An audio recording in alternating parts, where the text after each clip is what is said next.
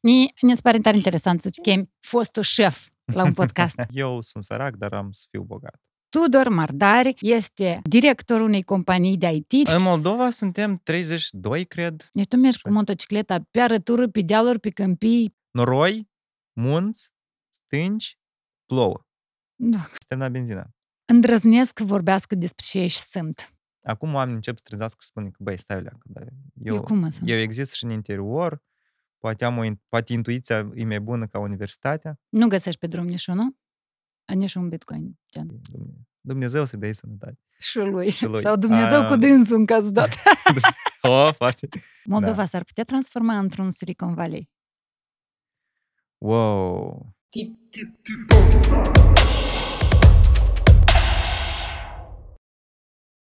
Partener general OTP Bank. Tudor Mardari la Titania Podcast. Yay! Bine ai venit! Salut! Noroc! Ni, ne pare tare interesant să-ți chemi fostul șef la un podcast. Și acum și Da. intrăm în detalii. Hai să Da. bem un vin de la partenerii noștri, Wine Crime.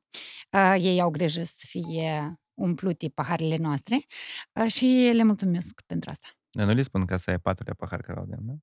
nu, nu. da. Roze, cumva încă, știi, vara din inerție îi rămâne în suflet. Rozeul aventurilor, mai Mm. exact, ca slogan. Chiar așa scrie pe el?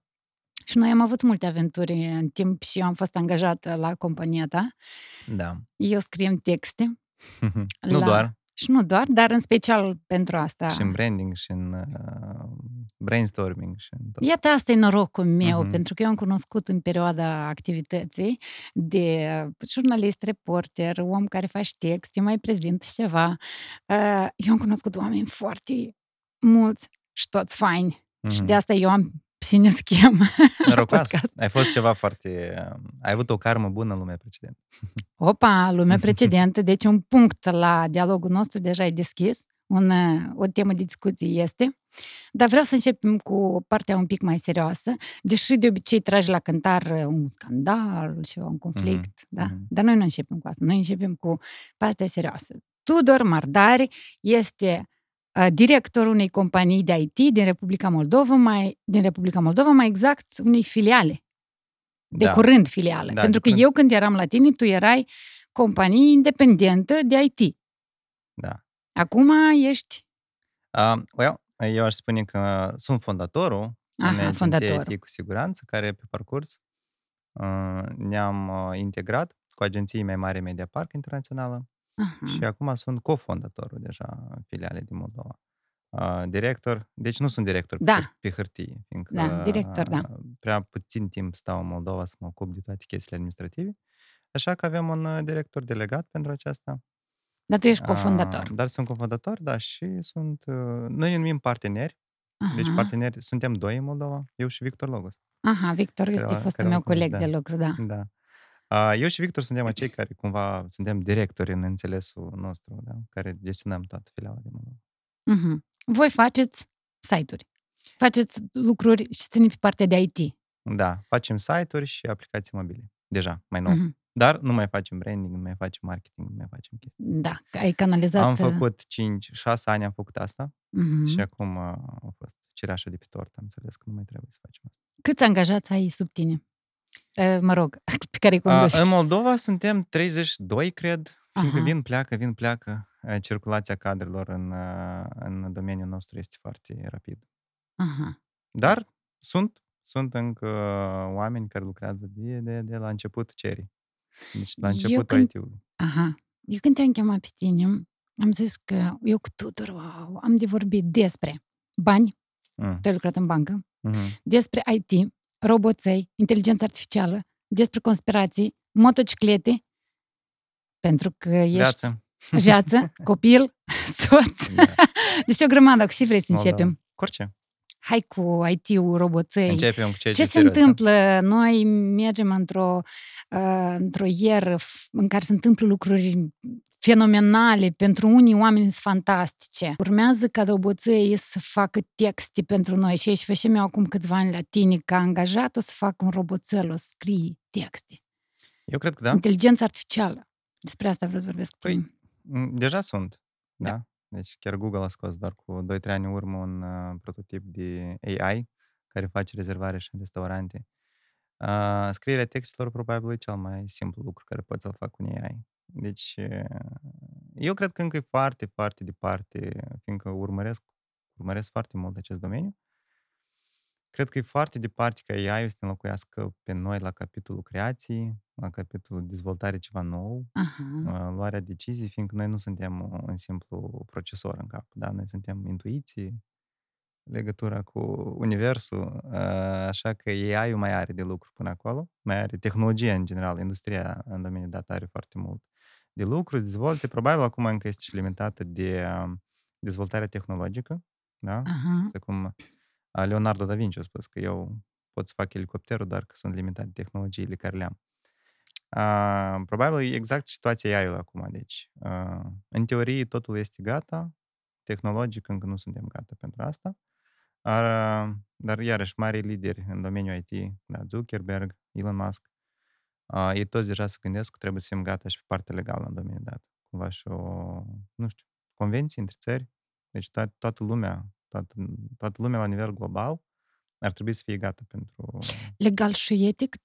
E legal, etic, um, tratate între țări, asta e ok, asta nu e ok, asta e moral ok, asta nu e moral ok, fiindcă, da, dar vă dați seama, foarte mulți. Care sunt cele mai mari trei pericole ale tehnologiei dacă nu o să fie niște tratative care să limiteze anumite chestii? Care sunt? Haos, să ne locuiască pe noi. Deci să fie... Eu cel mai tare, mie personal cel mai mult mi-e frică să nu apară gap ăsta între oameni foarte bogați și foarte săraci, încă și mai mari, da? Uh-huh. Dacă, dacă potențialul sau beneficiul de la dezvoltarea tehnologiilor o să reflecte uniform către toți oamenii uh-huh. și toți o să poată beneficia uniform de la el, o să fie super fain. Why not? O să lucrăm mai puțin și o să putem mai mult timp să petrecem cu familia și cu să ne petrecem viața așa cum dorim noi. Da? Uh-huh. o să fac tot roboții pentru noi. Why not? Eu vreau asta. Eu, eu și interesant cumva. Sper că o să trăiesc asta. O să trăiesc că, că o să am de les. Vreau să merg la lucru, nu vreau să merg la lucru. Vreau să fac curat în casă, nu vreau să fac curat în casă. Vreau să săp în grădină, nu vreau să săp în grădină. Să fie alegerea mea, da? Asta e fain. Dar să nu fie centralizată toată puterea asta în două, trei persoane în lume. Fiindcă, de exemplu, acum, la momentul dat, m- foarte multe puteri sunt centralizate. Asta e o iluzie că există diversitate și chestii de Google. Toți în Moldova folosesc Google. Cine în Moldova folosește Bing? Yahoo, Bing, DuckDuckGo probabil. Mai nu, e monopol pe da, Google. deci toți folosesc Google și Google decide ce ți arată. Ei decide ce Deja este concentrația puterii. Deja nu este ok. Uh, la fel și cu rețele sociale, da? Deci Facebook are WhatsApp, Facebook are Instagram, și cine știe, știe ce mai are acolo Facebook. Da. Eu nu, nu, nu tare m-am informat în domeniu, da, dar există o concentrare foarte mare și mie mi-e frică că asta o să cutizeze cu apariția tehnologiilor care accelerează, fiindcă ele o să accelereze foarte mult. Ele nu o să crească în linear, o să crească geometric a viteza cu care lucrurile vor schimba. Și oamenii care nu sunt destul de educați, oamenii care nu se vor orienta la timp, eu cred că vor rămâne pur și simplu în urmă vor lăsa, fiindcă până acum toate procesele tehnologice, toată industria, toată tehnologia în general cumva s-a dezvoltat cu pași mai lenți. Oricum cu accelerații, fiindcă dacă să comparăm ce se întâmpla în anul 0 și în anul 1000 după Hristos, nu a crescut așa, nu s-a dezvoltat așa de repede.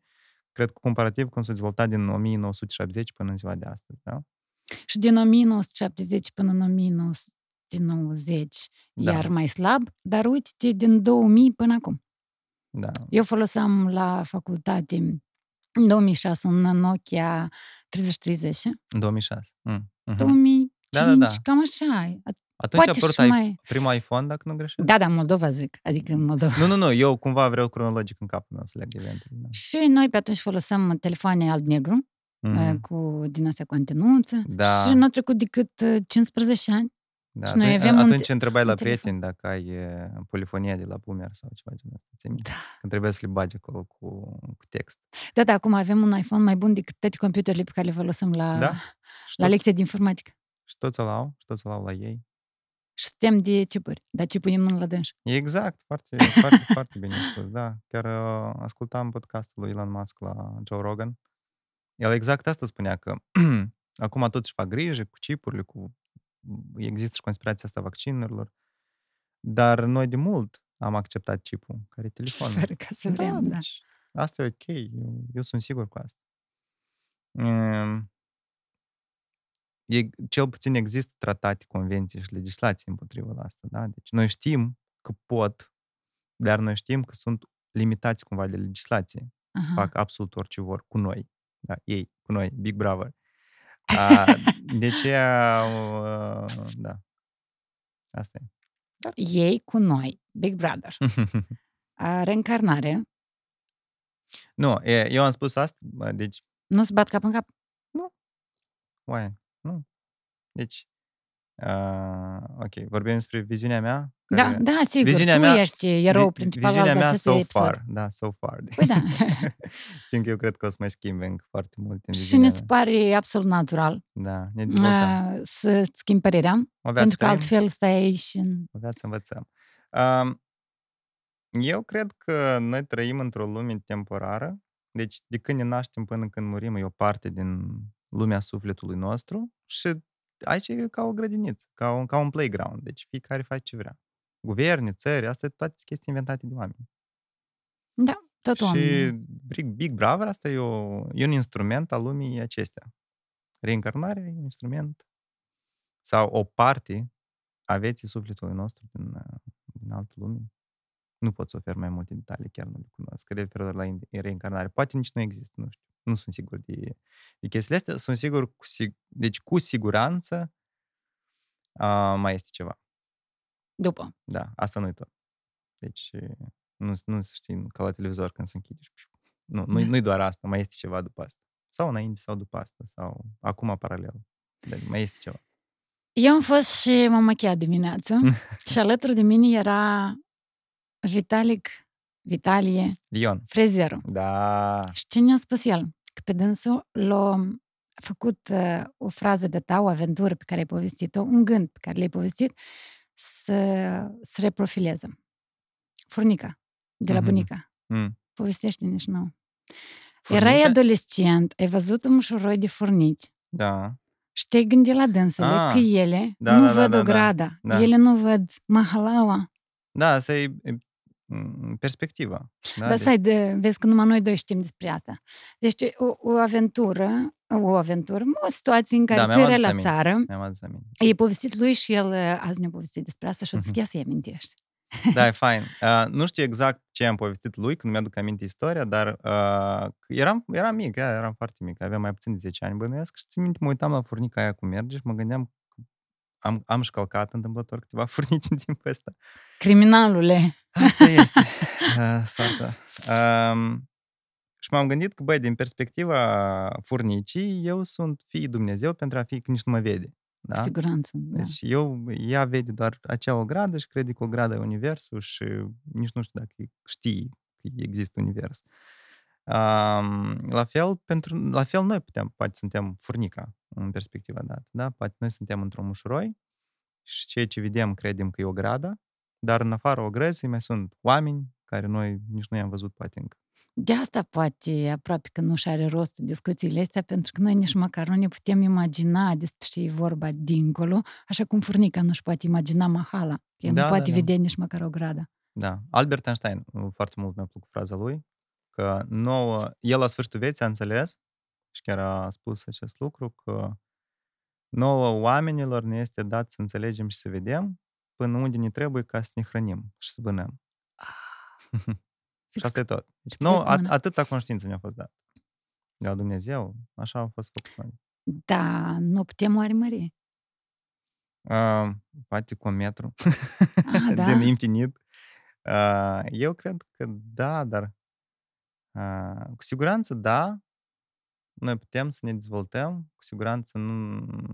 Știi, asta e paradoxul, cu, cumva trebuie să accepti că tu nu poți controla lucrurile, dar în același timp trebuie să te strădui să le controlezi, da? Și ambele trebuie să fie în același timp la tine în suflet.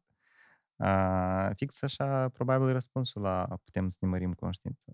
Cred că putem să o, ajung, o aducem la maxim cât putem noi, dar oricum asta o să fie nici aproape de maxim. Da, îți dai seama. Suntem niște Dar asta nu e nici de bine, nici de rău. Asta e... Asta, așa sunt lucrurile. E, poate fi un pic de rău uh, atunci când un om se simte vașnic, el e nanaș, Mm. el e important, el e primar în sat și hop, el realizează că nu-i nimeni. E Asta normal. nu-i distruge lui tot, ego-ul, el. Dar ei, deci, uh, eu am cel mai fain nănaș din lume. nu, uh, nu, da, asta.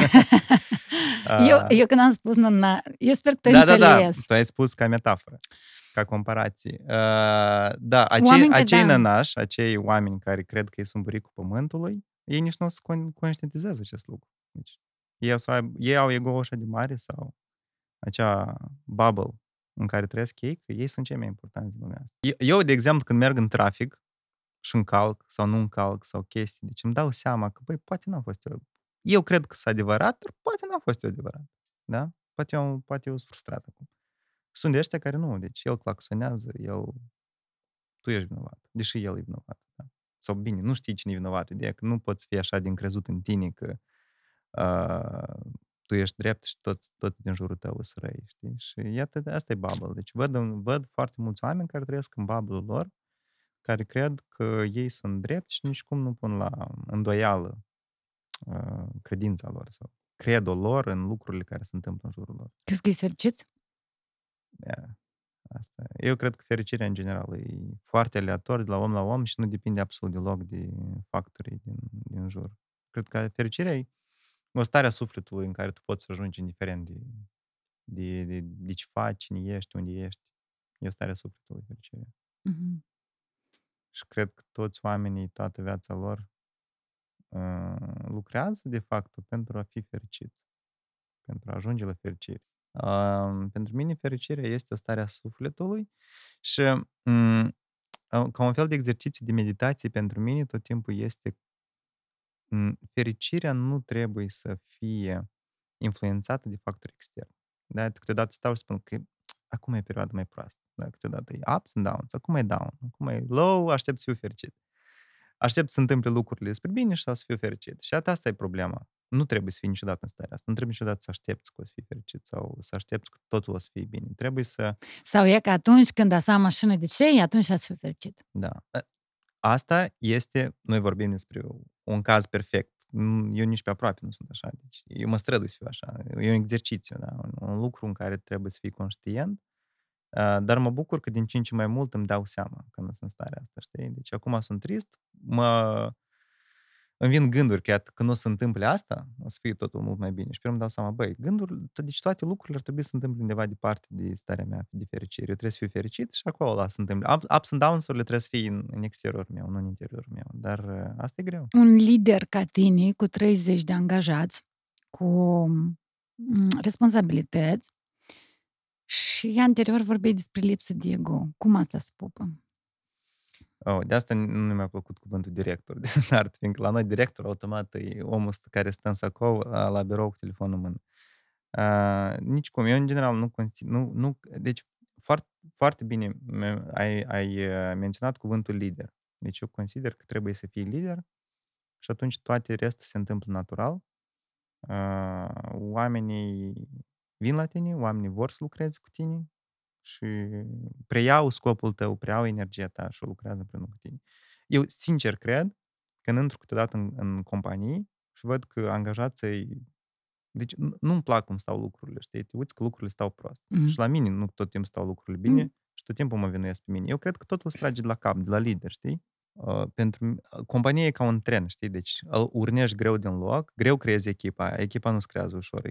Eu, deci, consider că eu am putut spun, am, deci eram în starea când ferm puteam spun că am o echipă peste vreo 3-4 ani după ce am format uh, compania, știi? Uh, simțeam echipa peste 3-4 ani. Uh, și e ca un trend. Deci odată ce ai format-o, ți-ai investit sufletul în ea, merge ca un trend. Sunt zile proaste, sunt zile bune, dar... Dacă un vagon cumva are probleme, îl târâi și din față, vrei exact. să zici, adică... Foarte, foarte bine ai intrat în comparația asta. exact, câteodată, câteodată sunt și vagoane proaste. atunci... Ele pleacă... Mi-a plăcut odată, eram... Cineva a spus, nu mai țin minte cine, că când există o concentrație de oameni calitativi, oameni buni, cei proști pleacă singuri. Și eu văd asta natural la noi. Când există concentrație de oameni buni, oameni calitativi, hai așa, oameni aproape de valorile echipei. Băieți uh, care, și fete care fac IT în Moldova, oameni cu viziune largă, uh, oameni vânați de companiile internaționale, deștepți. Cum îi convingi să rămâi în țară? Ei știu și engleză, ei știu și atâtea lucruri. Cum îi convingi și îi motivezi să rămână la tine? Nu cred că am avut cazuri în care pot spun că datorită mie sau datorită agenției noastre, uh, ei au rămas în Moldova. Mm-hmm. Concret. Dacă ei, da, deci, cu siguranță, unii au rămas datorită că au un job și datorită că se simt bine la noi și așa, așa. Dar dacă el și-a pus un scop să plece, n-am, avut, n-am fost niciodată de părere că trebuie să-l conving să rămână. Mm-hmm. Doar că tot timpul explic la cei care pleacă că, băi, există care e scopul tău intern, știi? Deci, what's your main goal? Că tu pleci din Moldova. Dacă tu pleci pentru bani, eu nu, eu nu sunt de părere că trebuie să pleci din Moldova, dacă pleci doar pentru bani. Fiindcă la noi în Moldova se fac bani foarte bine. Fac, deci developerii pot să primească mai mici salarii ca în Londra și San Francisco. Cu siguranță. Dar, dar costurile, da, rela, uh, raportate la costurile de trai în Londra sau în California cu costurile din Chișinău, eu cred că ești la aceiași bani, poate chiar mai bine. Poate în Chișinău mai ești mai pui deoparte. Dacă trăiești în California, 10.000 dolari, așa, piu, nu-i vezi. Tu crezi că banii se pot Da, dar aici nu vreau cumva să, să-i pun pe toți în, în... Sunt într-adevăr oameni din Moldova care nu au de ales, care pleacă într-adevăr pentru bani, fiindcă nu au avut norocul, da? De exemplu, iarăși nu, nu spun ca regulă, dar sunt cazuri când toată viața a trăit la țară, poate s-a dedicat colhozului sau uh, unii fabrici de vin care au falimentat și el s-a trezit că nu are de lucru. Și da. cu 250 de euro, da, cu 5.000 de lei pe lună, nu poate să-și întrețină familia. Ce face în cazul ăsta? Deci, shortcut-ul îi pleci să lucrezi. Nu am, adică ei chiar nu știu ce ar putea să facă. Pentru că nu știu, nu ar da. putea să facă ceva nu ar efectiv. Să facă. Dar eu mă refer Dar acum dacă... la generația tânără. Deci mm-hmm. mă refer la cei până în 30 de ani. Da? Deci cei până în 30 de ani... Chiar și după, 35 undeva. Chiar și 35. Eu vreau să mă încadrez și pe mine și de atâta zic și 35. Nu, eu când am spus până la 30 mă refeream la oamenii care n-au făcut nimic cu viața lor. Poate nici școală n-au absolvit-o, da? Și deci el are 25 de ani, școala terminată ca acum să zero. Deci dacă poți scrie și știi, sunt atâtea oportunități de lucru. Dar vezi că am foarte mulți prieteni care au afaceri și când ne adunăm la o bere, la o cafea, toți discutăm același lucru. Nu sunt cadre de muncă. Deci sunt gata să ofere oricât de multe, oricât de mare salariu. Bine, în limita ok-ului, salariului de piață, da, 10.000 de lei, 15.000 Deci e greu de găsit e greu. oameni. Cel mai greu oameni. Bine, oameni. Oameni sunt. Oameni Angajați. care vor să muncească. Uh-huh. Așa, reformulăm. Oameni care vor să muncească, indiferent de vârstă. E foarte greu de găsit. Dar dacă vreau să muncesc, dar sunt începător, n-am terminat facultatea, nu sunt de acord cu regulile de la facultate uh-huh. și vreau să mă angajez, ce șansă am? Toate șansele. A, da. Da, sigur. Deci... Foarte mulți din agenția noastră le bat din palme. Deci acei care n-au absolvit universitatea și au decis la 18 ani, la, nu, n-au, nici n-au aplicat la universitate, la 18 ani, 19, 20, sau acei care au intrat la universitate și au înțeles că nu e pentru ei, sau cei care au intrat la universitate și au spus că eh, asta nu e important, am să o pun pe fără frecvență, da?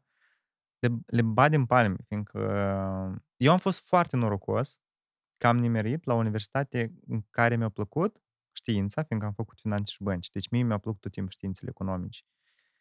Uh, dar aș da un sfat, deci de ce le bat din palme? Fiindcă au decis să lucreze, au decis să învețe ceva să facă în viața asta, să trăiască puțin în viața asta solo, ca adult, ca să înțeleagă pe parcurs ce vor să facă în viața asta. Fiindcă nu pot, nu, nu, nu poți să știi la 18 ani, fără ca să trăiești singur, fără ca să muncești, să știi că, uite, în viața asta cu siguranță vreau să fiu... Asta e exact cum întrebi copiii de 5 ani, ce vrei să fii? mm. astronaut sau vreau să fiu medic sau vreau să da. fiu învățător. E, pentru, nu, nu tare mult schimb între 5 și 18 ani, da? Oricum ești încă uh, confuz ce vrei să faci în viața asta. Foarte puțin își regăsesc. Am, am un prieten foarte bun care el din, din, din adolescent știa că vrea să fie medic. Și el este medic. Cel mai bun. unul din top. Da, lucrează în Cluj. Victor, noroc. Noroc, Victor. Uh, și el chiar face asta cu pasiune. El s-a dedicat. Dar sunt foarte puțini oameni de genul dat. Și mă bucur că vin, vin oameni, băi, uite, am aplicat CV-ul, pot programa, să pot face design. Am învățat pe internet. Am învățat pe internet, am lucrat de acasă, n-am făcut universitate, fiindcă nu știu ce vreau să fac.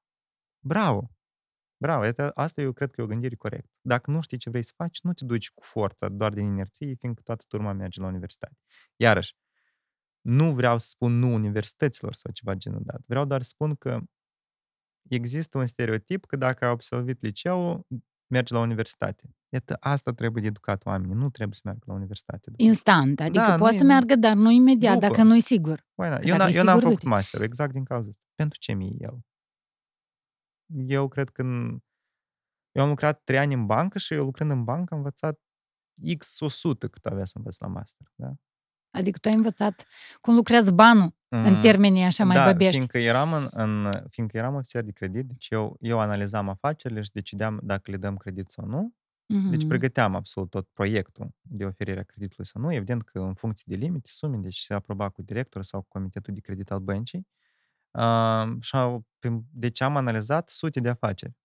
De la bilanț contabil, la riscuri, la prognoze, la business planner, absolut totul. Și asta, asta cumva eu fiind junior, da, fiind nou da, da. în domeniul dat, m-am făcut să am, o, să am să văd sute de afaceri cum se dezvoltă, sute de afaceri care dau eșec, care dau uh, care au succes, uh-huh. care își investesc creditele eficient, care nu își investesc creditele eficient. Și asta cumva, într-adevăr, m-a educat să știu cum să, cum să gestionez bani. Eu, de exemplu, sunt pro-credite, da?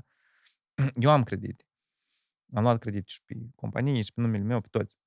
și nu, mie nu mi-e frică de credite. Nu Pentru că acum am... sunt tânără și acum vreau să am mașină. Acum sunt da, tânără da, exact. și acum vreau să am un notebook. Ia, iată aici fii atentă cu, Hai, spune, cu mașina. Spune, spune. Nu, deci viziunea mea față de credit e ok să iei credit atât timp cât el îți rambursează dublu sau îți rambursează cu un coeficient de, de uh, cu, cu o margine. Cumva. Deci dacă tu iai în, Ok. Dacă iei credit Prescurtat, pentru mașină? dacă este investițional Aha. Da, și are un ROI bun, deci are un return of investment bun, care îți acoperă și dobânda și îți mai rămâne și ții ceva, atunci nu trebuie să fii frică de credite. Iarăși, și domeniul afacerii trebuie să fie cu risc mic. Dacă ți ai credite de consum, credite eu le numesc pentru mofturi, da? Vreau o mașină. Iarăși, dacă mașina aceea o să-ți facă viața într-atât de comodă, că tu o să fii mai eficient și o să ai un salariu mai bun, și, în general, știi, câteodată nu neapărat salariul mai bun. Îți dă așa un boost de energie, că tu sâmbătă poți să iei mașina să mergi să vizitezi Moldova sau să mergi în Odessa sau în Constanța sau nu știu unde.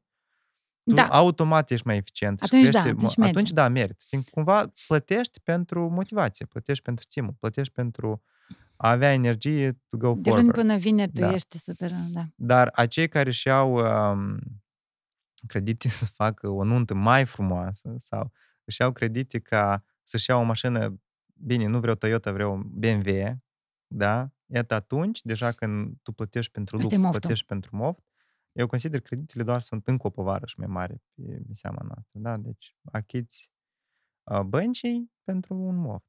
Da, pentru ce să faci asta, că n-ai putea să iei. Mi-a plăcut foarte mult un sfat dintr-o carte că, bine, asta se referă mai mult la lumea americanilor, că ei trăiesc pe credite și pe overdraft toată viața, da? Deci la ei doar când se uit pe card, nu se uit câți bani au, pe care se uit cât de mult au intrat în minus luna asta, au minus 15 sau minus 20 mii dolari. Uh, și cea mai bună investiție dacă ai, de exemplu, 100 de mii dolari, asta să închizi creditele. și asta e într-adevăr așa. Deci dacă ai credite care doar îți consumă ceva fără a-ți aduce un beneficiu în plus, atunci cu siguranță trebuie să le închizi. El doar îți uh, consumă banii în plus. Deci rambursarea anticipată, am spus corect, ar fi unul din sfaturi pentru ca să scăpi Dacă ai bani în plus, și nu știi ce să faci cu ei, primul lucru care trebuie să faci să închizi creditele curente. Creditele... Da, cu restul? Dacă ai credite investiționale. Nu, nu, nu, eu am făcut, vrut să ajung la gluma și că ce ai face dacă ai avea un milion? Aș da datorile, dar cu restul, restul să mai aștepte. da, da, da. Da. E, ta, e tare veche și proastă de no, asta, da. Dar e bună, no, da, e bună. E, e, actuală. E actuală nouă. Fiindcă doar, doar într-un vis poți să închizi ochii, știi, și mâine să ai banii pentru ca să întorci toate creditele, toate creditele și toate datoriile. Da. Credite, datorii, bani și azartul de a câștiga repede. Hai Ba să da. vorbim un pic despre acest azart, dar în Mm. contextul în care este foarte la modă să vorbim despre cripto. Mm. Ce știi despre asta? Cripto, bitcoin, azartul ăsta. Cred că știu cât știu un average persoană din domeniul IT. Mhm. Da? Știu ce înseamnă un bine cripto. Nu găsești pe drum niciunul? Nici un bitcoin, gen. Poate și sunt pe vreo gunoi ăștia aruncată pe vreun hardware, știi? Ah, Știi, i-a apărut la un moment dat un, Da? Cineva o l-a găsit? știre, precum că um, un tip uh, și-a căutat la gunoi ăștia, așa, un notebook, Mm. pentru că acolo a depozitat. Cre- Sunt sigur că sunt foarte multe istorii de astea fake, fiindcă asta e cel mai ușor să spui că, băi, tu știi că am avut 20.000 bitcoin. da, Nu- acum nu mai ales venea, când da. crescut în ultimul timp. Well, uh, ce pot eu spune despre Eu lumea n-am vorbit cripto? niciodată la Titania podcast despre Bitcoin și despre Nu? cripto în general, nimic niciodată, n-am pomenit cuvântul De ăsta start am spun că nu sunt un, un om foarte, inițial, da. foarte, da, nu, nu sunt un om de știință în domeniul criptovalute, dar Da, dar Bă- el nefiind controlat în niciun fel, cred că nici nu știu dacă există un om care cunoaște foarte mult despre asta. Adică Nu, eu- măcar eu așa, cred că cu siguranță cât e o- știi tu, e- spune și e nouă. o nouă, părerea mea că revoluția de fapt nu este criptovaluta, dar blockchain în general, ca tehnologie, da? Ce presupune blockchain-ul? Că tu nedirijat de nimeni, doar lucrând software-ul pe cât mai multe servere, se autogestionează un registru de intrări de informație, care tu nu poți să-l schimbi. Deci, imposibil să-l falsifici. Și asta e super fain. Deci, Mhm. Siguranța asta. guvernele e foarte greu să apropie acest lucru, if you know what I mean, da? Fiindcă nu poți I know. face modificări I în, know. în spate. Deci absolut nimic. Și asta, asta e fain. Asta e fain, da? Deci odată ce cineva a semnat, și nu poate spune că nu a semnat el, fiindcă are cheie privată, odată ce ai semnat ceva și ai introdus ceva în acest blockchain, gata, it's forever.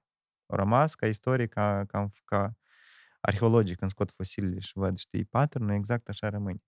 Criptovaluta este o, un instrument al blockchain-ului, da? Deci este un instrument care se folosește ca valută, creat pe sistema blockchain-ului și inițial a fost fă- folosit în mare parte m, și acum probabil în mare parte folosit de black market, da?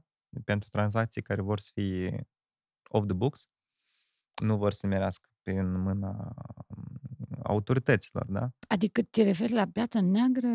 Da, piața neagră, mă, poate chiar nu neapărat de a, de a procura lucruri Ilegale. ilegale. ilegale, poate chiar tranzacții între doi oameni de afaceri care Ah, nu vor ok. să-i cunoască nimeni, da? Uh, și în mare parte, eu cred că în actual tot pentru asta se folosește sau pentru speculații, da? Foarte mulți oameni deja au prins sketch-ul că Bitcoin-ul crește și scade și foarte mulți brokeri acum fac bani pe asta. Cu siguranță Bitcoin o să fie o revoluție. Nu știu cât de repede o să fie aprobat de guverne, poate nu Bitcoin-ul, poate altă monedă bazată pe cripto, poate semi, Mhm. tra- semi autoguvernantă, cum e acum blockchain-ul, da? Fiindcă e cumva e blockchain-ul, uh, Bitcoin-ul suferă modificări ar- ad- aduse de, de lumea, de toată lumea. Deci toți care fac parte din comunitatea blockchain pot cumva să-l îmbunătățească. Poate nu va fi așa de descentralizat, poate va fi semi-descentralizat.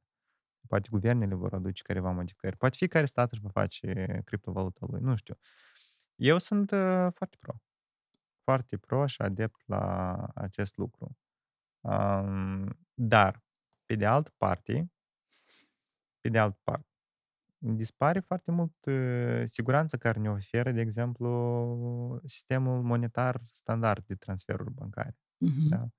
Uh, Băncile, fiindcă ai siguranță unde pleacă bani, ai siguranță că banii sunt curați, ai siguranță că din ei s-au achitat impozite. Ai, si- deci ai, o, ai un, și în primul rând banii sunt garantați de stat. Da. Dacă tu ai 100 de lei, ai 100 de lei, punct. Ideea e că uh, este mult mai puțin securizat. Aha. Poți să pierzi banii, poți să ai furt de bani. Deci dacă ai pierdut cheița wallet-ului, ai pierdut-o forever, da? Adică nu se tăi. Deci dacă mâine cineva îți intră în calculator și îți ia cheia de la a tăi, presupunem 3 miliarde de euro de uh, bitcoin, gata, Mhm. ai pierdut 3 milioane de euro de bitcoin, punct. Nu poți să te duci la poliție să te plângi. Ai pierdut. Tu nu s-a tăi, nu poți demonstra că au fost vreodată ai tăi. Asta e riscul cel mai mare cu, cu criptovaluta. Dar, cu siguranță au îmbucățit foarte mulți tineri. Asta e cert, cu certitudine. Da? Acei norocoși Da. sau genii sau norocoși. De ce, Jenny? Că și-au, știut. au, și-au, dat, și-au dat seama din timp că, uite, Aha. asta va face un boom. Cei care și-au dat seama din start, eu îi consider bine, genii. Genii poate prea tare spus, dar oameni care s-au orientat, foarte bravo, foarte smart, s-au orientat la timp. Dar este o legătură între azartul ăsta de a face asta și, mm, și, și trăiesc uh, oamenii tinerii, contează, care joacă jocuri de noroc? Da. Probabil noi toți avem jocul nostru de noroc la care participăm. Da? Uh, Ah, și ce fain spus. Stai un pic. Hai. da. Adică la eu, ce eu am efect? motocicletă, de exemplu, da? care e Chiar drogul tot meu. un joc de da. noroc. E, Eu chiar vreau să te întreb dacă Vlada nu se zice niciodată sau se gândește sau te întreabă. Sau îți cea spune, mai- fii atent. Cea mai sau... bună apărare e contraataca. Eu pe Vlada am, încep, am, am, încep, am dat startul să învăț să meargă cu motocicletă. Ah, contraatac. Da. da. Adică dacă eu... Are deja și motocicleta ei, care mai mult merg eu. Dar Deci ți-ai are, luat- deci Vlad are motocicleta în garaj, mai mică, mai ușoară, exact, pentru ca să... Eu vreau să dau un exemplu ca să fie clar despre ce vorbești. Dacă mama mea nu vrea să-mi dai voie să merg pe bicicletă, eu învăț pe dânsa să meargă prima și cumpăr și Why not? bicicletă. De Da. exemplu, da? Da, și meriți împreună Adică la cam asta plimbare. vrei să faci tu, cu- asta ai făcut tu. Tu ai învățat pe Da. soția ta să Da. meargă cu motocicletă, ca ei să nu ai pretenții.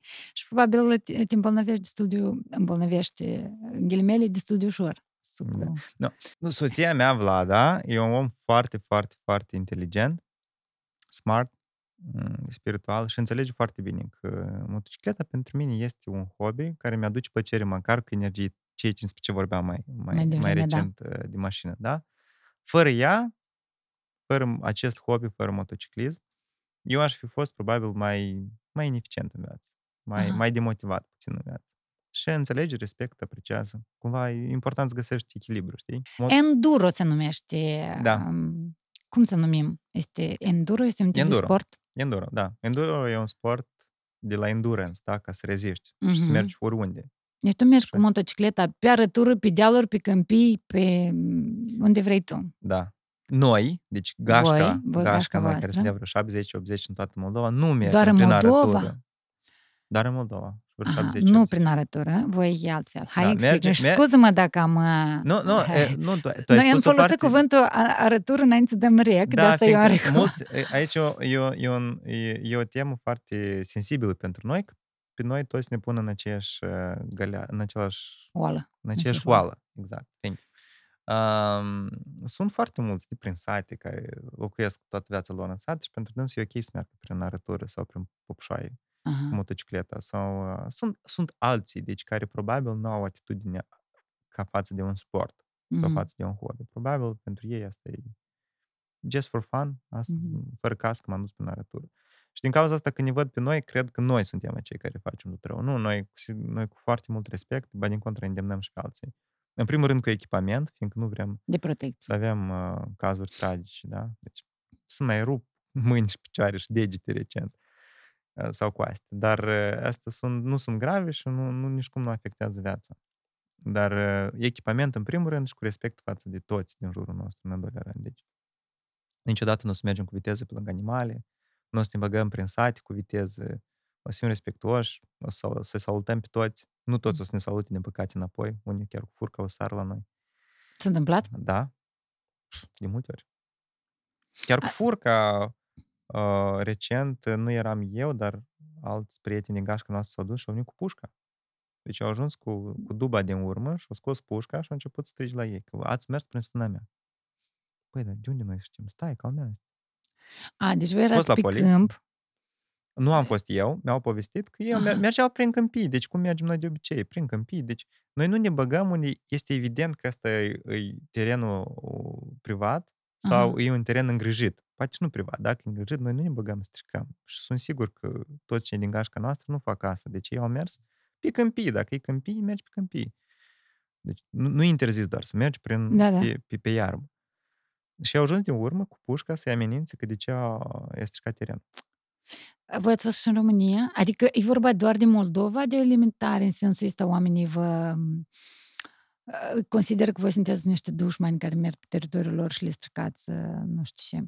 Sau uh, să respecte mai mult în România, în ce țări ați mai fost? În Moldova, de fapt, e cel mai leger.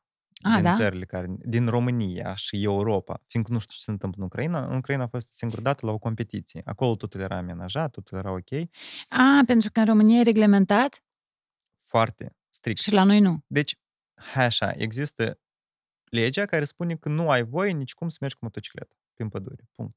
Aha. Dar toți merg. Fiindcă sunt zone în care sunt deja potecile făcute, drumurile făcute, tu nu strici nimic, pur și simplu mergi cât mai departe de oameni, cât mai departe de a cumva aduce poluare fonică sau aduce neplăceri oamenilor din jur. Fiindcă cea mai mare uh, Disconfort. disconfort care îl aduce noi oamenilor este gălăgia. Gălăgia sau, în cazul dat, dacă le stricăm câmpiile sau chestii de astea. Așa că am fost în România, nu am avut absolut nicio problemă, dar din cauza că mergeam cu ghizii local. Deci un, am fost în Piatra Neamț, am fost în Vatra Dornii, am fost într-o localitate care se numea Ibănești. Da, Ibănești Da. de jos, Ibănești de sus. Toți A, deci prietenii de și-au sus. cumpărat unt de Ibănești. A, da, chiar e o locație după Sovata. Acolo, cred că vreo 30 km de la Sovata. Explorarea te ajută să te cunoști Da, despre sentimente, frici. Da sau nu? Adică asta e o întrebare mai mult decât Da. da. eu, eu, nu, eu nu afirm, eu te da. întreb. Um, Și ce ai învățat din enduro? De, de a depăși frica, poate. situația care chiar m-am redescoperit în enduro, asta a fost în competiția din Ucraina, fiindcă acolo erau un traseu pentru amatori și un, trofeu, pen- un traseu pentru profi. Dar ca să fim clari ce înseamnă profi. Profi sunt cei care merg la 5 ani. Ah, ok. Da. Tu n- n-ai cum să depășești. Și eu mi-am ales, evident, că să merg pe amatori. Doar că nu am văzut semnele, nu am văzut indicatoarele, fiindcă Ucraina, uh, persoana care trebuia să spună semnele s-a îmbătat și nu a venit să spună semnele. Opa. Așa ne-a spus organizatorul. Și cumva majoritatea au văzut, dar unii nu au văzut ca și mine. Și am luat-o pe traseul hard. Traseul care era Cel mai complicat. cel mai complicat. Dar munții asta e, munții asta e strașnic. Urci, nu știi unde te afli, nu prinde telefonul N-ai fost și e niciodată. munți. Deci e munți. Stânci. E, tu nu poți să ieși de acolo. Câteodată stai și te gândești, băi, dar cum am să ies eu de aici? Că asta e o râpă mare. A, Mhm. și ploua. Abundent ploua. În continuu ploua. Și regretat? se termina, se termina benzina. Și eram super obosit. Asta după patru ore de hardcore. După patru ore de... Și atât atunci, tu stai cu tine și uh, intri în survival mode, știi? Tu intri în... Fo- foarte rare ori în viața mea am avut survival mode, știi? Un mod în care tu te gândești um, da, probabil dacă îți vadă familia mea asta o să... Ei nu știu probabil. Nu, nu, nu știu istoria asta, dar în apă. Deci chiar și dacă mă, chiar și dacă mă opream și mă puneam să mă culc, uh, oricum, deci acolo erau uh, organizatorii care pe urmă mergeau încă o dată pe traseu și racolau pe toți care au rămas, cum ai rămas. Deci chiar au rămas oameni care nu au putut să iasă de acolo și au, au fost și au luat. Uh, Tot e ok, nimeni nu avea să moară. Uh, Dar ideea că oricum nu știam asta, cumva ești în frică și intri într-un survival mod și încep să... Eu, eu strigam, eu cântam. Deci strigam și cântam tare. Pur și simplu ca cumva să îmi dau seama că trăiesc, să-mi dau seama că trebuie să mergi mai departe. Fiindcă noroi, munți, stânci, plouă. Da. Și la tine se termină și întuneric, deci deja se făcea seară. Era ceață, era ceață foarte, foarte mare. Și asta, iată, iată acolo, a- atunci, într-adevăr, te redescoperi. Îți dai seama că tu poți. Îți dai seama că tu trebuie să nu te focusezi pe a să ajung la sfârșit, trebuie să te focusezi cu te să ajung acolo. Și ajungi acolo și pe urmă te focusezi ca să ajung cu 2 metri mai înainte. Peste 2 metri mai înainte te focusezi. Ajungi și nu mai poți și tu îți dai seama că absolut nu mai poți să mergi deloc mai departe. Pur și simplu te Ah. oprești. Te oprești, stai. Și peste 10 minute cumva îți mai recapitulezi de putere, mergi mai departe. Și tot așa, small baby steps, ajungi la sfârșit. Noi aveam resurse să putem să, să trecem peste Nu, în limba momente. engleză este fraza, știi? Fugi parcă ai furat-o. Co- uh, Dri- Fugi. nu, drive it la- as you stolen. Condu Ah. mașina de parcă ai fi furat-o. Ceva Da, genul da, ăsta, da. Sau, niciodată nu sfugi așa de repede cum te prinde la furat cerier, știi? Ba, da. da, da. da. Ți minte și acum, gardul nici nu ți minte și nu ți avea, știi? Eu cred că ăștia care fac coaching sau primesc coaching să se bazează pe chestii de astea. Da, adică probabil. pe Nu, da, e, modul e, în care e se- adevărat. Deci când nimerești în stări care ai impresie că nu există ieșire de acolo, tot ce ești trebuie să faci, să te calmezi, te gândești, nu- nu vorbesc de enduro, de Nu, nu, motocicletă. păi despre asta eu vorbim, adică, na, sunt, sunt într-o deadline. Da, Trebuie ideea să că... dau un proiect mâine și am impresia că până mâine nu o să-l pot da. Da, e și imposibil. intră în starea de bloc. Da. Pe când dacă aș folosi Da. până mâine timpul ăsta cumva, dar cum să-l folosesc? Iată, uh, Ei, De multe ori am nimerit în așa stări, doar că emoționale, nu Apoi da, despre fizice, asta zic, nu da. fizice, da. știi, mai mult emoționale. Dar at- acolo chiar eram fizic. Da. Acolo tu simți că tu nu ai putere să, să respiri. Da? Și atunci, e fi, fizic e mai interesant. Apoi e, fizic- emoțional cumva e, um, emoțional te lupți cu, doar cu gândurile, dar fizic te lupți și cu gândurile și cu corpul tău. Și îți dai seama că ești animal, îți dai seama că ești om, îți dai seama că tu ești făcut Știi unde am carne, auzit eu oase, asta? sânge. La Castaneda. Ai citit? Da? Nu. El povestea despre anumiți uh, iniția, inițiatori. Ei trebuie să stai într-un uh, cimitir în care a Mhm. fost uh, recent îngropat cineva alături de mormânt o noapte ca Mhm. să depășească un nivel de dezvoltare, ca să depășească anumite frici. Apropo, îți recomand Castaneda. Why not? E, de, de, cu cât mai tare înaintezi în viață, cu cât mai tare îți deschizi către asemenea experiențe pentru a te recunoaște. E foarte important să te recunoști. Am un prieten povestea că se organizează tururi pentru, sup- de obicei participă super bogați oameni cu gen Zuckerberg, da? oameni care au imperii, achită foarte mulți bani pentru ca să se ducă în mijlocul junglii în Africa, să le dai arma în mână la o Rezistă. grupă de două, trei. Și atât peste o săptămână trebuie să ajungi în tribul cea. Noi te așteptăm acolo. Poți să mori. Deci există șansa foarte mare de a fi mâncat de cineva sau chestii. Și oamenii se duc pentru experiența asta. Poate Ei, nu neapărat la- lasă pentru totul- experiență numai, cât pentru... De acolo ești cu armata, e armata. E armata. Mm, cumva. Eu cred că, da, e, e, oamenii cu cât mai tare au succes în viața asta, bine, succes, mă refer la lucruri materiale, cu cât mai Aha. multe materiale obții în viața asta, bani, chestii, te desprinzi de, probabil, de spiritual și te desprinzi de, eu vorbesc de regula de bază, de classic way.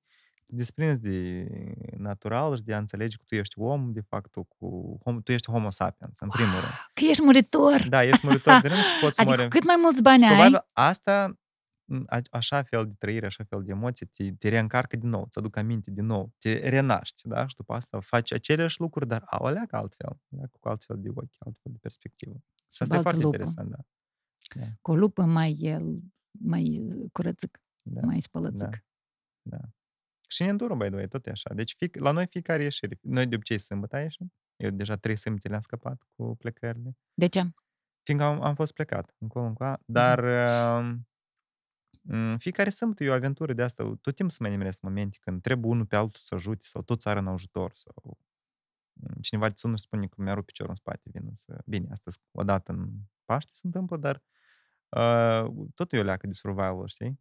Tot e teamwork, tot, tot, tot se adună, tot. De asta noi, noi toți ne înțelegem între noi acolo.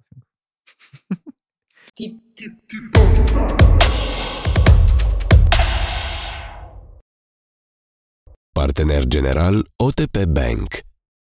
Acum, de exemplu, foarte mulți oameni îndrăznesc să vorbească despre ce și sunt.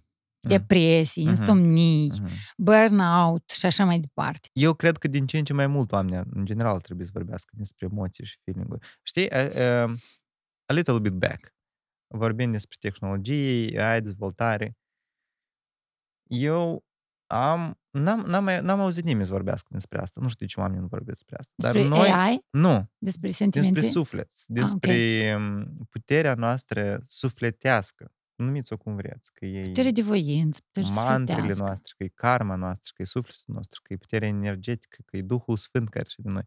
Fiecare poți să-l numească cum vrei, cu siguranță noi avem o energie în noi. Aha. Și noi nu o folosim. Noi, noi folosim foarte mulți, foarte mulți nici nu-ți gândesc, wow, da?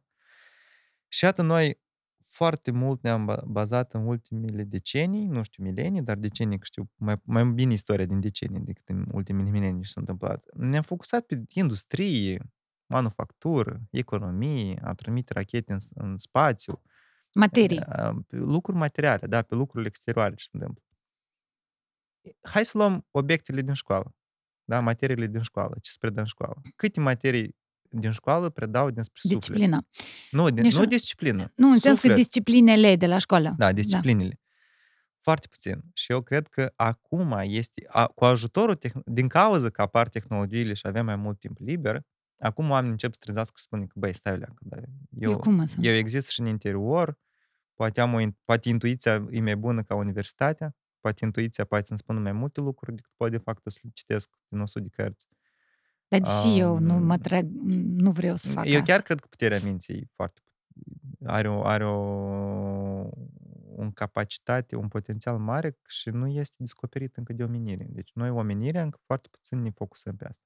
Poate sunt acei budiști care se spune că zboară. Da, este doar departe de noi. Zboară, poate. Nu este, nu, este, nu este mainstream asta, cu siguranță, da, cu siguranță nu este mainstream. Și mă bucur că oamenii din ce în ce mai mult. Deci chiar acum pe Netflix a apărut o, un series, o, o, o serie de episoade uh, despre meditație. Și le recomand la toți, că 20 minute, eu de obicei le ascult în, în căști, știi, în culcare.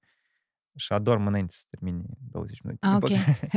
um, și astea sunt baby steps, știi? Eu, eu cred că prin meditație, prin a te redescoperi pe tine din interior, aici este o foarte mare parte din succesul fiecăruia. Fiindcă doar aici tu poți să rezolvi problemele tale psihice, da? problemele tale din interior, numai prin meditație.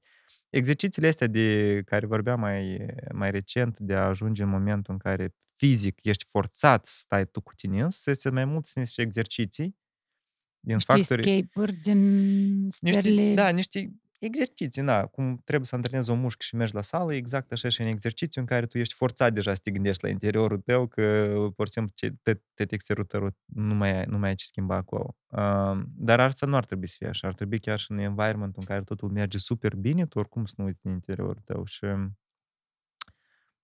oamenii nu au făcut progres. Deci eu nu aud universitatea de dezvoltare a intuiției sau universitatea de a, a-ți dezvolta nu știu ce acolo. Da? Sau de ce nu există terapii foarte deep pentru a-ți crește acest, această energie interioară, această nici nu știu cum să o numesc. Deci eu uh, cred că trebuie să avem o foarte bună claritate în cum funcționează gândurile și cum să le aranjăm corect în, în biblioteca noastră din cap, da? În Și sertăreașă. oameni, oamenii nu vorbesc despre asta. Da? Oamenii mai bine vorbesc despre politică, oamenii mai bine vorbesc despre alte chestii, da? mai, mai, mai mainstream. Hai să vorbim noi acum, Oleg. Mm. Uite, de exemplu, atunci când tu ai, vorbit, ai pronunțat cuvântul intuiție, Mm-hmm. tu angajezi oameni. Tu îi angajezi și pe baza intuiției. Mostly doar pentru intuiție. A, doar din serios? intuiție, da. Și și simți Eu față foarte de mult, ei. foarte mult mă bazez pe feeling, pe ceea ce simt. De- Iată, eu vorbesc cu el și I have a feel. Like, asta e omul care trebuie să fie la noi în companie, este omul care nu trebuie să fie la noi în Chiar dacă companie. poate nu știi engleză, poate chiar dacă nu știi foarte bine să programeze, chiar dacă poate nu știi multe lucruri, dar el este omul Există meu. câteva, Criterii. câteva criterii care, na, poate el mie să-mi placă, dar dacă el nu o să integrează cu echipa, deci dacă nu știe engleză, cum o să comunice? Dacă nu o să... Deși sunt excepții. Dacă foarte se tare îmi învață, nu? place, și fără engleză vine la noi chiar. Astăzi sau ieri am angajat pe cineva care nu cunoaște bine engleză, dar he's very good. Um, dar în mare parte din intuiție. Intuiția e pentru mine. Nu știu dacă asta e intuiție, dar mai mult feeling, mai mult uh, vibe-ul care... Pentru mine e important omul să aibă aluatul bun, știi? Omul să aibă un fundament bun, omul să aibă... Um, hai să reformulez bun, că nu sunt eu, nu sunt Dumnezeul care să clasifice om bun, om rău. Cu siguranță, nu toți oamenii sunt buni. Care au, care fac, cum ai spus tu, rezonanță, care, Care rezonează rezonează, da. mai aproape de vibe-ul meu. Iată, Mhm. așa oameni mă străduiesc. ca- Da. Dar vezi că noi posibil suntem într-o revoluție, într-o perioadă de revoluție, pentru că noi în perioada când noi eram mici, părinții noștri, nu mă spuneai că așa... Eu țin foarte des foloseau cuvântul negreu pe suflet. Negreu, așa, Mhm, negreu pe suflet. mhm, Ei nu știu de anxietate, ei nu știu de cuvântul ăsta, Da. anxietate, nu angoasă, depresie, nu avea cum și ești sapă și, sau ceva, adică trebuie să găsești de lucru. Ei Asta nu se, știau. asta se explică psihologic. Că atunci era și mai puține probleme psihice, fiindcă când, ei, când tu ești în survival mode, nu ai timp să te gândești la asta. Da? Deci eu am fost la uh, am fost la terapie la un psiholog și el mi-a spus un lucru foarte smart, care îl țin minte și acum. Deci creierul începe să gândească la probleme când are prea multă energie liberă. Dacă tu îl bombardezi cu foarte multă activitate, tu nu o să ai timp să te gândești la probleme. Respectiv, sunt foarte multe probleme care noi ne le inventăm singuri noi, nouă, în cauza că avem timp. Și trebuie să n-ai timp. Lăsa pe mână. Deci acolo tu știi că Da, da, dacă să, nu... să apalând două gândurile cum vin tu, nu ți nu ți Nu, a, eu nu spun că ele nu sunt deloc, eu spun că erau mai puține ca acum, fiindcă atunci, dacă, dacă te gândești în retrospectivă, oamenii mai mult aveau probleme de astea, gen s-a stricat vinul sau cartofii anul ăsta nu o să rodească. Da? Da, da. Uh, Vitali, cumva, primare de la piramida lui Maslow, Da, da. față de acum. Totul este bine, am salariu, dar parcă, parcă Parcă ceva, ceva nu mă n-ajunge. motivează. Da? Ce nu te, să audă cineva din, din bunii noștri că totul îți merge bine și tu ești trist, what the fuck? Dar oare Ah, cum se explică chestia asta? cum se ex... Pentru a, că a, atunci- Oamenii au mai mult timp liber acum. Deci um, eu, dar eu văd că, eu, eu sincer cred că noi acum trăim o, o viață foarte bună. Probabil noi moldovi, nu știu moldovenii, dar uh, mă uit la bunii mei, la generațiile care încă sunt în viață și îi cunosc, da, bunii mei, părinții mei și noi, eu cred că noi trăim cea mai bună e, etapă, perioadă. Da? Noi avem de toate, absolut de toate. Mai este acum problemă cu gazul, dar astea sunt probleme mai mult politice. Noi, noi absolut avem de toate. Vrei bani, duci și lucrează, că este de lucru o mulțime. Vrei eh, medicină, du-te în spitale, că sunt spitale o mulțime. Vrei să te măriți, fă frumos, Totul, du-te și absolut. schimb, da? Vrei ai, să... ai așa de multe alegeri și așa o democrație, că oamenii deja și inventează probleme, da? Că homosexuale nu sunt destul de, de au drepturi, că uh, de ce femeile sunt așa de puțin luate în serios, că nu știu ce acolo, da? Deci oamenii încep să-și inventeze probleme care, ca tare, ele nu, ele natural o să rezolve dacă oamenii se focusează o leacă mai pe eficiență. Um, oamenii au foarte mult timp acum liber din cauza că duc o viață foarte ușoară și cei care știu cum să-și focuseze energia și să o fac constructiv fac și mai multe decât înainte și cei care cumva nu, nu s-au orientat bine și focusează energia și inventează probleme. Sau stau pe TikTok toată ziua, da, why not? Da. Uh, Ori în șir. Da. Timp negalitativ, cum spuneau Eu am invitatele. instalat TikTok-ul pe două săptămâni doar să văd ce e asta, ca să nu mor prost, știi? Și nu am înțeles pentru ce există TikTok. Deci eu, sorry, explicați-mi, ceva, nu știu pentru ce există TikTok-ul. Deci înțeleg de ce le place unora TikTok-ul, da? Fiindcă acolo, deci dopamină șiu, în continuu. 30, 10 secunde maxim. Da. Vezi tot ce vrei. Dar um, utilitatea societății de la TikTok, adică added value a TikTok-ului pentru oamenii care îl privesc, în afară de dopamină, nu văd. Fiindcă cumva pot să înțeleg de la Facebook, da? Mai sunt grupuri, chiar profesorii folosesc Facebook, da? Poți să faci grupuri, pagini.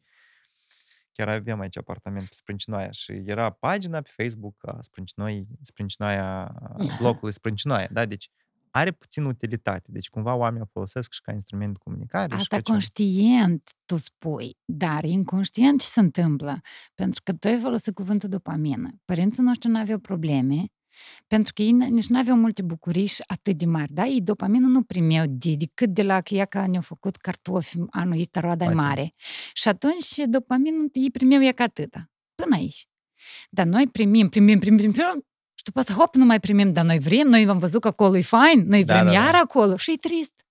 Nu știu, idei. Am Exact. aruncat-o, nu știu dacă asta Nu, e e, adevărat. e, e, sunt total Cumva- de acord, e adevărat. Așa aș explica și Deci tristețea asta. suntem super excitați din toate părțile acum. Că De tot. Când, Alimentație, Când stăm chill, tot. când stăm chill, când stăm relaxați, deja parcă nu mai primim plăcere de la pur Da. și simplu de la viață. Da, Da, exact. poate fi asta. Poate fi asta. Trebuie de călătorit, trebuie de izolat în munți.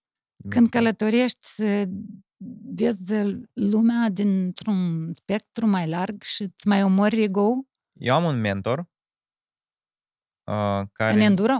Nu, un mentor de viață. Care, Ok. natural, nu, nici nu știu dacă el știe că e mentor. Deci, natural, îmi dă sfaturi foarte importante de viață și mie mi-a dat un sfat că, băi, eu, eu, am, te- eu am absolvit 9 clase, nu am făcut universitate, am făcut lucru jumătate de viață de meu relativ prost, deci eram agent de vânzări. Făceam milioane, dar agent de vânzări. Și a spus, dar e un om s- cu o inteligență și cu o înțelepciune de un super înalt, deci are vreo 70 plus, da, ca vârstă. Și, eu- și eu uh, l-am întrebat, dar de unde, cum tu ești așa de înțelept, parcă ai fi, mm, nu știu, ai fost doctor universitar în, Mhm. în 10, 10 științe. Și el a spus, doar din cauza că am călătorit. Și el a spus, eu cred că cu cât mai mult călătorești, cu atât mai înțelept te faci. Din, din, din mai multe cauze. În primul rând, cunoști oameni noi, cu alte viziuni, total alte viziuni. Dar toți sunt oameni, toți sunt carne și oase și toți, Da, toți da, sunt din da, același da. luat, toți sunt oameni, dar cu viziuni total diferite. Unul la mână. Doi. mm, Creierul nostru îmbătrânește când este în rutină și Chișinău e o rutină. Deci, chiar și dacă trăim într-o Moldovă relativ mare, eu pot spun pariu că nu toți au văzut frumusețile de Abriceni sau alte chestii. Iată când călătoresc, dar eu mă încarc cu energie când călătoresc. Eu ajung în aeroport deja. Uh, yes! Cât ține când te întorci? Uh, din ce în ce mai puțin. Ok. Vorbind de dopamină, da? Când am fost la 16 ani, prima mea ieșire așa mai departe din Moldova, dar bine, și am trăit patru luni în Italia, m-a ținut vreun an, Ok. Apoi mai puțin, mai puțin, mai puțin. Acum nici nu mai știu dacă... o- Deja știu cum e când vii în Moldova și e natural. E, asta e Moldova, așa e în afara Moldovei. Mm, Nici, cum, nici nu cred că mai are vreo influență când mă întorc. E- Dar uh, te încarci cu energie când pleci. Oameni noi, lucruri noi. Uh, Și nu neapărat să fie super uh, dezvoltată țara. Poți să merg și în Egipt, unde nu e dezvoltat, să vezi munții, nisipul, pustiu, să vezi landșafturi total diferite decât sunt la noi, aer total diferit, ceruri total diferite. Asta e- Da, asta vrei e să foarte fain. călătorești, dar de plecat ai vrea să pleci. Cu totul din Moldova? Wow, asta e o întrebare foarte, foarte grea pentru mine. Și da și nu, și probabil sunt la mijloc. Balanța e exact la mijloc. Nu, Vezi că tu ai spus că numai nu pentru bani. Pentru că bani se fac. Dacă te-ai Motivul duce- principal pentru ce aș pleca eu din Moldova este pentru a trăi într-o soci... În primul rând la mare. Dacă plec undeva, mare și cald. Deci mai sus de m, paralela noastră, nici cum. Nu paralel, dar longitudine, da? Mai sus de Adică mai spre nord, nu. nici cum. Nici într-o țară, nici cum. Mai jos, da. Spania, Grecia, Italia, California, Miami, Florida, oriunde, mai jos. Asta e un motiv foarte important, de fapt. Fiindcă vreau la munte, vreau, vreau munte, vreau mare, vreau să fie aproape muntele și mare. Asta e foarte important. Doi, m- totuși vreau ca oamenii să fie mai open mind. Asta am vrut să întreb. Și schimba Societatea. în Moldova, dar Societatea. urma o... Era o- o- un uh, preludiu la întrebarea asta, dacă vrei să pleci și să spui de ce să pleci, și atunci cum ai schimba-o dacă ar fi să, ipotetic să poți schimba ceva aici? Și nu-ți place aici. Dar bine, probabil că sunt multe lucruri și ne-ar trebui până mâine. Și îți place și nu-ți place în Moldova? Lucrurile că- care, cum am spus, marea soarele, lucruri care, din păcate, este să țin de natură și noi nu le putem schimba, dar, mă rog, poate peste vreo 100 de ani cu global warming să creștem banane și în uh, grădina din Moldova.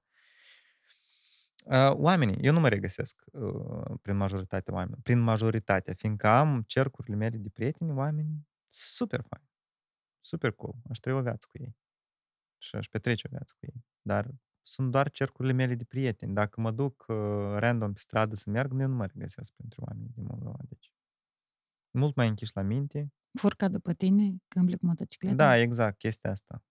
Sau să vină de la mănăstire să scoată cheia din motocicletă, știi? Stai, hai povestește-ne. Deci tu te-ai dus cu motocicleta la, mănăst- la pe teritoriul mănăstirii. Da, deci eram... Uh, era o săptămână după ce mi-am luat prima motocicletă Enduro. Și Aha. mergeam pe câmpii, mergeam, nici nu aveam tare multă experiență, pur și simplu mergeam pe câmpii și m-am dus la mănăstirea uh, Suruceni, m-am parcat, deci m-am oprit pe dealul opus mănăstirii, dar am mers atent, am mers pe drum, am mers pe potecă, da? Deci nu am mers prin arătură, prin câmpii sau mai ales. Aha. Și au venit la mănăstire 3-4 băieți, au început să sară la mine la bătaie, dar eu stăteam liniștit, îți dai seama, uitam o minut cum vin la mine, eu mâncam banana și ele arg la mine și eu mănânc banana mai departe. Zic, Vor să salute, poate le-a plăcut motocicleta. Și optimist ai gândit. Foarte naiv, așa, iar spun, nu mă regăsesc tare. Și ei au sărit la mine, cred. uh, doi au sărit la bătaie, eu, am, al- eu m-am dat într-o parte, mă rog, 4 la 1, nu, nu-i tare cinstit. Deși eram în echipament, cred că nu speram nimic chiar dacă primeam vreo două. Dar am, am sărit într-o parte, am fugit, ei au văzut că eu fug de ei, ei s-au dus și mi-au luat cheia din motocicletă și s-au dus. Și am sunat la poliție.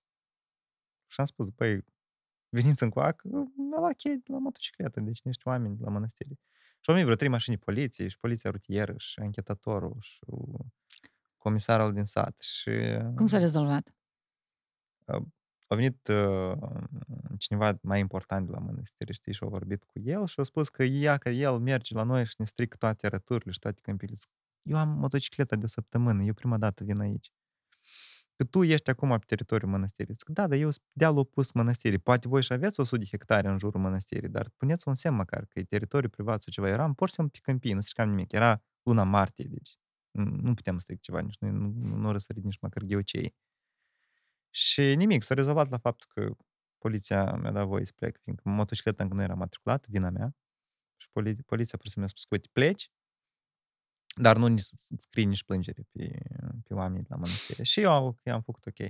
Win-win, știi? Asta e ideea. Ai Nu, a- pleca asta- pentru, sau ai vrea să schimbi atitudinea oamenilor, Exact. concepția oamenilor. Exact, exact. Dumitru Marian, care a fost aici și a zis că a plecat pentru că e tată. Pentru că... Pentru viitorul copilului tot. Deși eu nu cred că Moldova oferă cel mai rău viitor pentru copii. Ca fund, eu, eu, eu chiar mă gândesc, de multe ori, nu știu dacă eu aș fi avut a- același caracter și aceeași tărie, putere, energie de viață dacă m-aș fi născut într-o altă țară în care aș fi avut totul gata. Chiar Aha. nu știu. Moldova foarte mult mi-a pus uh, lemne pe foc, știi? Să, să alerg mai repede. Moldova era ca ursul care aleargă din urma mea. Dar, de ce? Eu cred că copiii pot, dar le va fi mai greu pe urmă, știi? Deci ei Mhm. pot să aibă educația. Aici au ambii bunei. Asta e foarte important. Da. E important în educația și spirituală și psihologică și tot felul a copilului să fie și bunii alături, fiindcă bunii cumva sunt mai înțelepți. Dar um, sunt la balanță acum, nu știu. Aștept, vedem. Aici chiar e arunc cu zarul și să vedem ce o să se întâmple. A, da? Cu zar, adică nu e vorba de deciziile tradiționale. Nu, e vorba aștept că o să vezi văd ce se soarta întâmplă. ce o să-mi arunce. Deci uh, nu sunt proactiv. De obicei nu e corect să nu fii proactiv. Trebuie să iei soarta în mâini și tu să călărești viața, că altfel te călărește viața pe tine. Uh, în cazul dat chiar nu călăresc eu viața. Stau în Moldova, fiindcă aici mi-e bine, o să vedem ce o să se întâmple pe urmă. Dar călătoresc mult și planific să călătoresc și mai mult.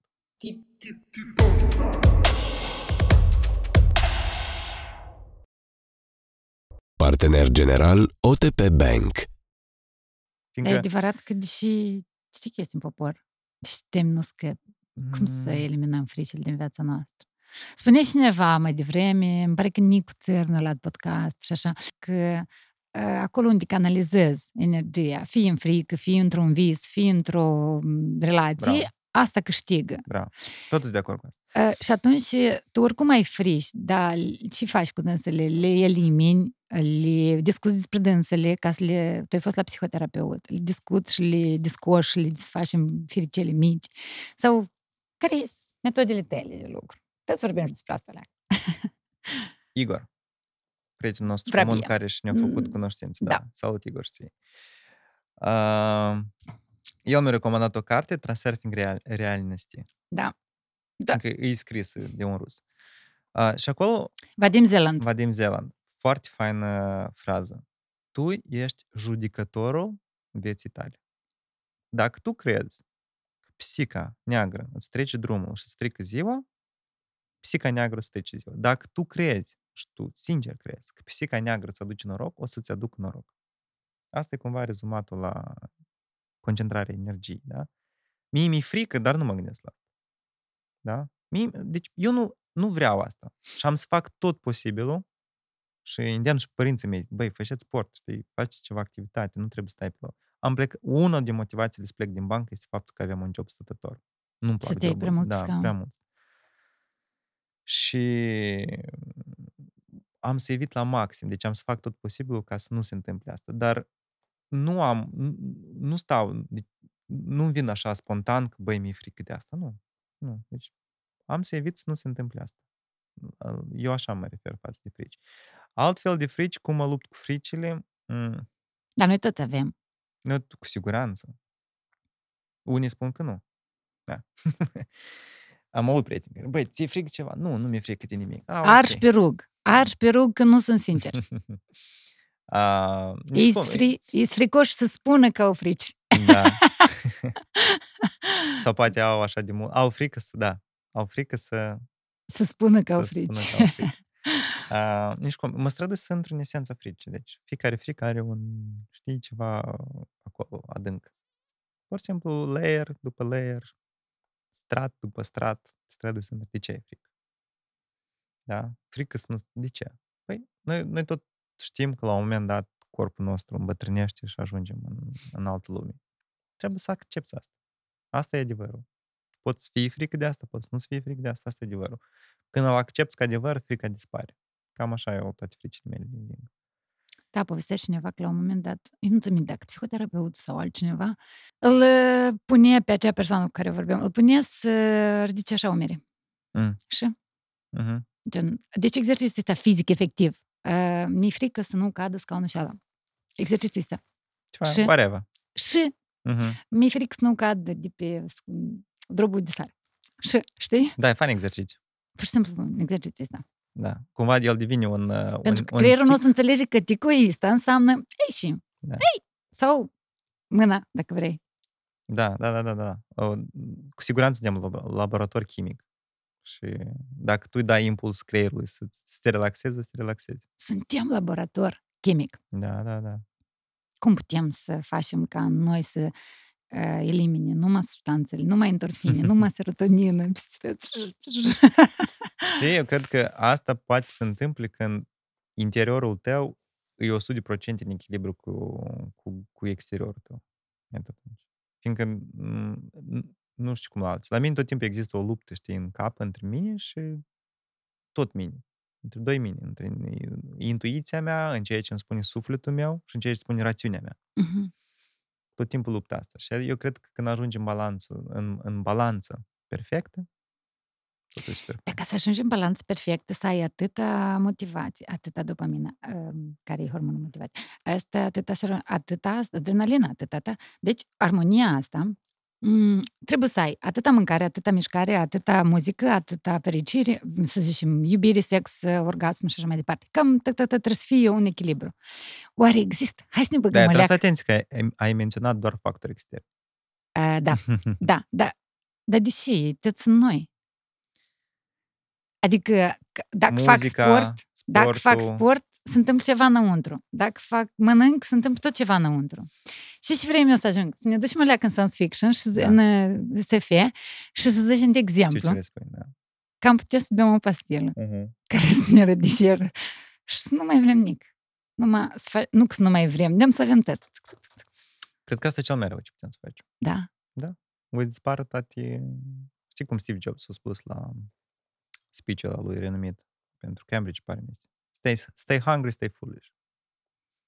Tot timpul trebuie să fii flământ și tot Flământ. timpul trebuie să te simți prost. Ca să poți crești. Da. Asta e foarte... Dacă tu ajungi într-o stare în care Dai. chimic te simți cel mai bine, tu nu mai vrei nimic. Să fii ca urs în bărlog, știi? Tot e fain, miere este. Ah, dar asta e chestie super motivațională și ce am vorbit noi acum. Da? Gen, Noi toți suntem în punctul din care putem să creștem, pentru că noi toți suntem în principiu și lipsiți de anumite chestii pe care ne le dorim. Nu suntem bogați, nu știu, O, există da. oameni bogați aici Vorbești în de, Moldova. vorbești de moldoveni. Ca, Da, ca, adică, o, da. da, o, da. Deci noi suntem toți în Da. punctul în care noi avem de unde crește. Wow, și motivațional Foarte asta. mulți moldoveni au Despre succes în Steve Jobs. psihotare. Da? Foarte mulți, foarte mulți moldoveni care pleacă au, au big time succes. Anume din cauza asta. Noi suntem un popor în care am, am fost um, presați să plecăm cu forța, să ne luăm mâna, viața în mâini și spunem că "Mm, eu sunt sărac, dar am să fiu bogat. Și atât, uh, nu știu cum să o explic, gridul ăsta, energia asta, dorința asta, foarte mulți moldoveni îi face să ducă peste hotare și să nu se mulțumească cu ce au și să facă mai mult, mai mult, mai mult, mai mult și devin de succes. Cunosc mulți oameni. Cunosc foarte mulți oameni care au devenit multimilionari. În care au- afară. În afara Moldovei. Dar dacă ar veni Într-un tăți termen acasă? foarte scurt. Dacă ar legal. veni tăți acasă. Le- legal, A, a, foarte da. important. Da. A, da. Dacă Da. au venit toți acasă? N-am întrebat, n-am uh, terminat. Dacă ar veni tăți acasă, Moldova Da. s-ar putea transforma într-un Silicon Valley. Wow! Există un scenariu în care da, A, da? dar eu nu cred. De ce ești așa de pesimist? tu, Da? Din cauza la... Wow, aici ne ducem în, într-o chestie de politică care nu știu dacă vreau să o discut, dar eu cred că m- lumea este controlată de u- nu așa de mulți oameni, de câțiva oameni foarte influenți Ok. și um, în politica Moldova este foarte, foarte, foarte important. Deci cum o să decide politica, așa o să se întâmple. Așa că pot să vină toți oamenii genii înapoi în Moldova, toți oamenii cu open mind, toți oamenii cu chestii, dar nu o să le dai voie cei de sus, nu o să le dai voie politica să facă ceva mai bine. Fiindcă cuiva, la nivel mondial, bănuiesc că îi place starea care, ceea ce se întâmplă în Moldova. Eu cred că cuiva e foarte convenabil ceea ce se întâmplă în Moldova. Wow, adică tu crezi că indiferent câte eforturi am face, Da, uh, uite, ca se- se întâmplă cetățeni, cu acum. votul, cu chestii. Se Noi întâmplă. oricum stăm până O, nu o da. să decide dorința unui Da, uh, da, da. boss de sus. Mm, Da. Există și forța noastră, nu putem spune că e deloc, dar e foarte mică. De ce spun că șansele cred că sunt mici. Dacă o să revină mâine toți, șansele sunt foarte mici. Trebuie foarte mult timp. Trebuie foarte mult timp ca asta, ca picătura chinezească, știi? Când foarte mulți oameni bravo o să dorească schimbarea, cumva o să ajungă și sus schimbarea, dar foarte, foarte greu. Nu se întâmplă nimic peste noapte. Dar noi trăim acum schimbarea, nu? Alegerile când au fost vara asta? Da. Schimbarea nu Dar se întâmplă așa, nu? Alegeri din vara. Dar um, de ce nu vrei să vorbești despre asta? Fiindcă nu, nu Dar cred, cum se numește nu puterea cred- asta care conduce lumea? Eu sunt uh, puterea care conduce Nu, tu ai numit că e- corporații. Ah, se numesc ok. corporații. Tu ai zis că există niște oameni care nu sunt foarte mulți. Care... Nu, nu sunt foarte mulți, gen, nu 100 de milioane, știi? Nu, Da. nu, sunt, nu știu câți. Nu, habar nu am. Eu vorbesc, deci de ce nu, vorbesc, nu vreau să vorbesc despre asta? Că nu sunt competent. Da? Dacă să vorbim despre site-uri, despre Enduro, eu sunt the best, probabil, care Mhm. aș putea să vorbesc despre asta. Dar uh, politica e ceva, eu, eu mă uit la politică așa, ca la un joc. Pentru mine e cumva... în- E- Eu, eu sunt sigur că eu, ca individ, aproape nimic nu pot schimba. Ca societate, foarte, foarte puțin putem schimba. Ok. Probabil uh, mulți nu o să fie de acord cu mine. Asta e, asta e ceea, ce cred, ceea ce am simțit eu trăind 32 de ani în Moldova.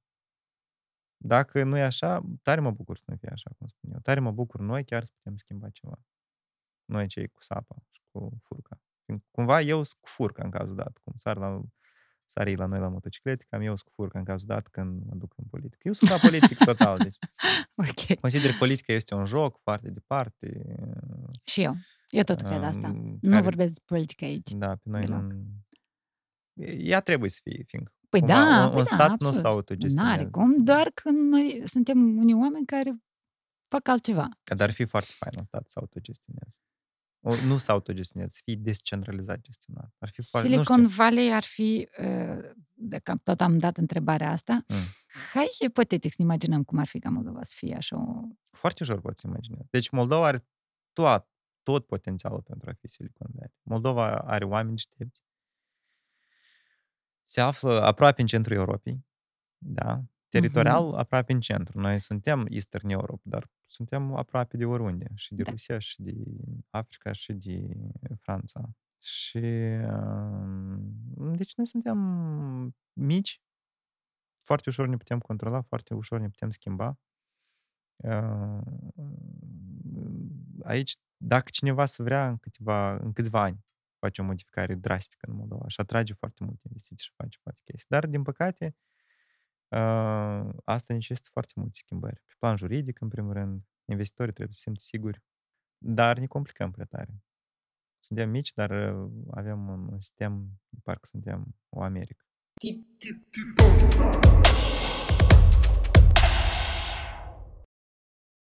Partener general OTP Bank. Dacă timp e important pentru o afacere, să zicem, să aibă un site. Foarte bună întrebare, fiindcă deși, sunt din, deși eu fac, noi facem site-uri și aplicații mobile, eu nu consider că la toți le trebuie site-uri wow sau le trebuie. Ok. Ei trebuie să fie Antireclamă! ei trebuie să fie pe internet. Dar nu Ok. neapărat să vii să faci un site la o agenție. Deci există Google My Business sau există Wix sau există deci, Pagină Facebook. Un, un secretar, o, un office manager ar putea să ia un tool online și să facă sau da, Facebook page sau. E important să fii pe internet. Asta e super important, da? Ca oamenii să te poată găsi. Acum, deja în funcție de produs, companie, serviciu, marketologul din cadrul companiei, agen- companiei ar trebui să decidă, băi, care e Publicul strategia țintă. noastră? Care, unde vrem noi să ajungem? Cum vrem să ajungem la urechile a clienților noștri? A, ne trebuie site mai bun, fiindcă pagina Facebook nu este destul. Atunci, da, atunci intrăm noi în joc și atunci noi îi ajutăm. Mhm. Um, și asta e trist, fiindcă la noi vin câteodată antreprenori care spun că, băi, vreau site. De ce? Bă, acum, de ce? Toți au site, vreau și eu, știi? Eu poate simplific, poate nu chiar în așa mod se exprimă, dar eu văd acest mesaj, știi? Mhm. El vrea site fiindcă au toți. Sau vor site fiindcă concurentul lui și-a făcut site, concurent, la concurent brusc lucrurile au început să meargă mai bine, vreau și eu. Mhm. dar site-ul este foarte mic coeficient din a lu- merge lucrurile mai bine, da? Deci site-ul trebuie menținut, site-ul trebuie corect promovat. Eu la toți spun că dacă tu ești o afacere nouă și deschizi un e-commerce, de exemplu, asta e cum ai deschide un butic în mijlocul codurilor. Fain, buticul e super cool, e ca acest studio. Mai departe, deci nimeni nu știe de el. Trebuie să-l promovezi. Trebuie să faci, să creezi acele cărăruși la butic. Și iată, asta e complicat. Și asta mulți antreprenori nu înțeleg. De ce? M- Mie cel mai mult îmi place să lucrez cu marketologi. Mie nu-mi place să fiu angar... uh, noi, mie nu-mi place să fim contractați de mm, fondatorii sau de directori, dar de marketologul companiei. Dacă companie, deci, acele companii care sunt destul de mature să aibă marketolog in-house sau de ce nu să contracteze o agenție de marketing și atât când agenția de marketing decide că uite noi avem nevoie și de site, hai să contractăm, atunci e fain, atunci merge lucru super smooth. Și din ce în ce mai mult lucrăm doar prin acest setup. Vorbim cu prietenii azi dimineață, astăzi noapte, Elon Musk a devenit cel mai, deci astăzi ce dată asta? 28? Șapte. 7. Azi e hramul Ialoveniului, mai bine. Felicitări. Așa, Ialoveni și tuturor. cu Elon, Elon Musk și caut într-o frază. Așa Astăzi, uh, deci în noaptea aceasta, Elon Musk a devenit cel mai bogat om din istoria omenirii. Da? Deci, raportat la inflație și la tot la la la, Elon Musk e cel O mai... urare moldovenească, să-i dea Dumnezeu sănătate. Da. și să nu uite că n-a să iei tot cu dânsul în lumea Da, și să nu uite că e măritor. da. Să mai împart și cu alții. Da, dar cât de tare contează. Cum crezi, o, să- o să asculti Elon Musk vreodată acest interviu? Cred că niciodată, dar, uh, adică cred sigur, dar uh, ne-a venit o întrebare. Că tu ai zis că să mai împartă și cu alții. Dar cât e de important ca un om care e uh, nevoiaș să primească ajutor? Nu neapărat a- nevoiaș. E, e foarte important a cei care au putere să împartă și eu deja fac asta. Deci eu, dacă pot să ajut pe cineva, îl ajut fără a primi eu personal nimic direct înapoi. Da? Și îi dai undiță sau pește? Asta, asta, asta e ceea ce e foarte bine, fiindcă uh, mulți cred că banii rezolvă totul, dar nu. Deci, problema Africii, da? Deci, mulți bagă în Africa bani, mulți bagă în Africa, dar nimeni nu învață pe africani cum ei să-și facă viața mai bună singuri, în primul rând, fiindcă asta ar fi o soluție mult mai... Da, de mulți ani să mor copiii, dar eu nu înțeleg de ce se mai fac copii. Eu ne-am pus întrebarea Sau asta. asta, sau o educație, sau... Adică- În fine, exact, exact, exact. Foar... Deci, genial ai pus Am, am Adică sfur asta, întrebarea- am sfur fraza asta de la tine. Unița sau pește? tată, chestia unița, asta, unița unița sau trebuie să le pește? dai. Tot timpul unița. Fiindcă peștele l-ai mâncat și ai dispărut. Unița o să colecteze, o să prindă pește tot timpul. Și atât asta e important. Deci e important să-i ajuți pe Probabil cei că din el jur. tot asta știe. Și ce folos dacă să dai el atât cu bani cuiva? Nu știu. Zic, Vezi că toți au uh, fonduri, deci, toți cei uh, bogați au fonduri de caritate și cumva ajută uh, în afară de Bezos, da? ce râs ai! Așa. Uh, nu, că există, dar uh, agitația asta pe internet, că e foarte greedy acest om. E Dumne- Dumnezeu să-i dea sănătate. Și lui. Și lui. Sau Dumnezeu A, cu dânsul în cazul dat. Oh, foarte... Da, Dumnezeu cu dânsul. da, la noi Dumnezeu poate fi folosit, știi, în, în diferite fraze, în diferite contexte. Stați și vină. Da, gustos. Eu am un cadou pentru tine de la Da. partenerii noștri Wine Crime și chiar în acest moment o să mă depărtez de această masă și o să-l iau. Ok. Te aștept. Am un cadou pentru tine de la Wine Crime. Mulțumesc frumos uh, că ai venit. Eu sper să-l bei într-o seară cu familia sau la o aventură cu prietenii tăi. În niciun caz, înainte de enduro, că acolo trebuie și Eu Să să-l te consider cadou pentru hramul orașului Ialoveni. tu așa ești din Aloveni. Da, eu sunt din Ialoveni, născut în Ialoveni, făcut școala în Ialoveni, plecat în Ialoveni și acum din nou m-am întors în Ialoveni. Ial, love. Ialoveni, chiar când intri în Ialoveni, love, așa Da, o da, da. evidențiat. Voi toți acolo sunteți cu love. Da. da. Foarte mult iubesc orașul Ialoveni. Din, din peste tot unde am fost în Moldova, eu cred că cel mai tare aș vrea să trăiesc în Ialoveni. Fiindcă, tu știi, uh, uh, funny thing, dar e, e un oraș în care are um, și bănci, și uh, registru pentru matricularea vehiculelor și tot. Și îți rezolvi toate problemele așa de repede. Și toți îți zâmbesc și toți se comport cu tine de parcă ești într-un sat, dar rezolvi probleme mari, rezolvi Păi da, să da. matriculezi mașini, mergi la bancă, faci transferul, iei credite. Și asta e fain. Fiindcă te duci în Chișinău, îi- te duci. Când ești, Ești în Chișinău. ești în Chișinău, toți mai reci, toți mai cu probleme, toți mai... Deci poți spui că e cumva Urbanizarea? așa mai... Da. Urbanizarea. Eloveniu cumva e in, in the middle. Nu nici sat, dar nu nici oraș. Asta e super Mhm. fain. Și mai ales fiindcă e mai mult uh, rezidențial, totul e pe un farming, că e mai liniștit. Mhm. Mersi că ai venit. Descecnim. Uh, Ca pentru primul meu uh, interviu în viața asta, cred că e ok așa. Nota 10. N-am cu ce compara, așa că e nota 10. For Mersi sure. că ai venit. Da. Noroc.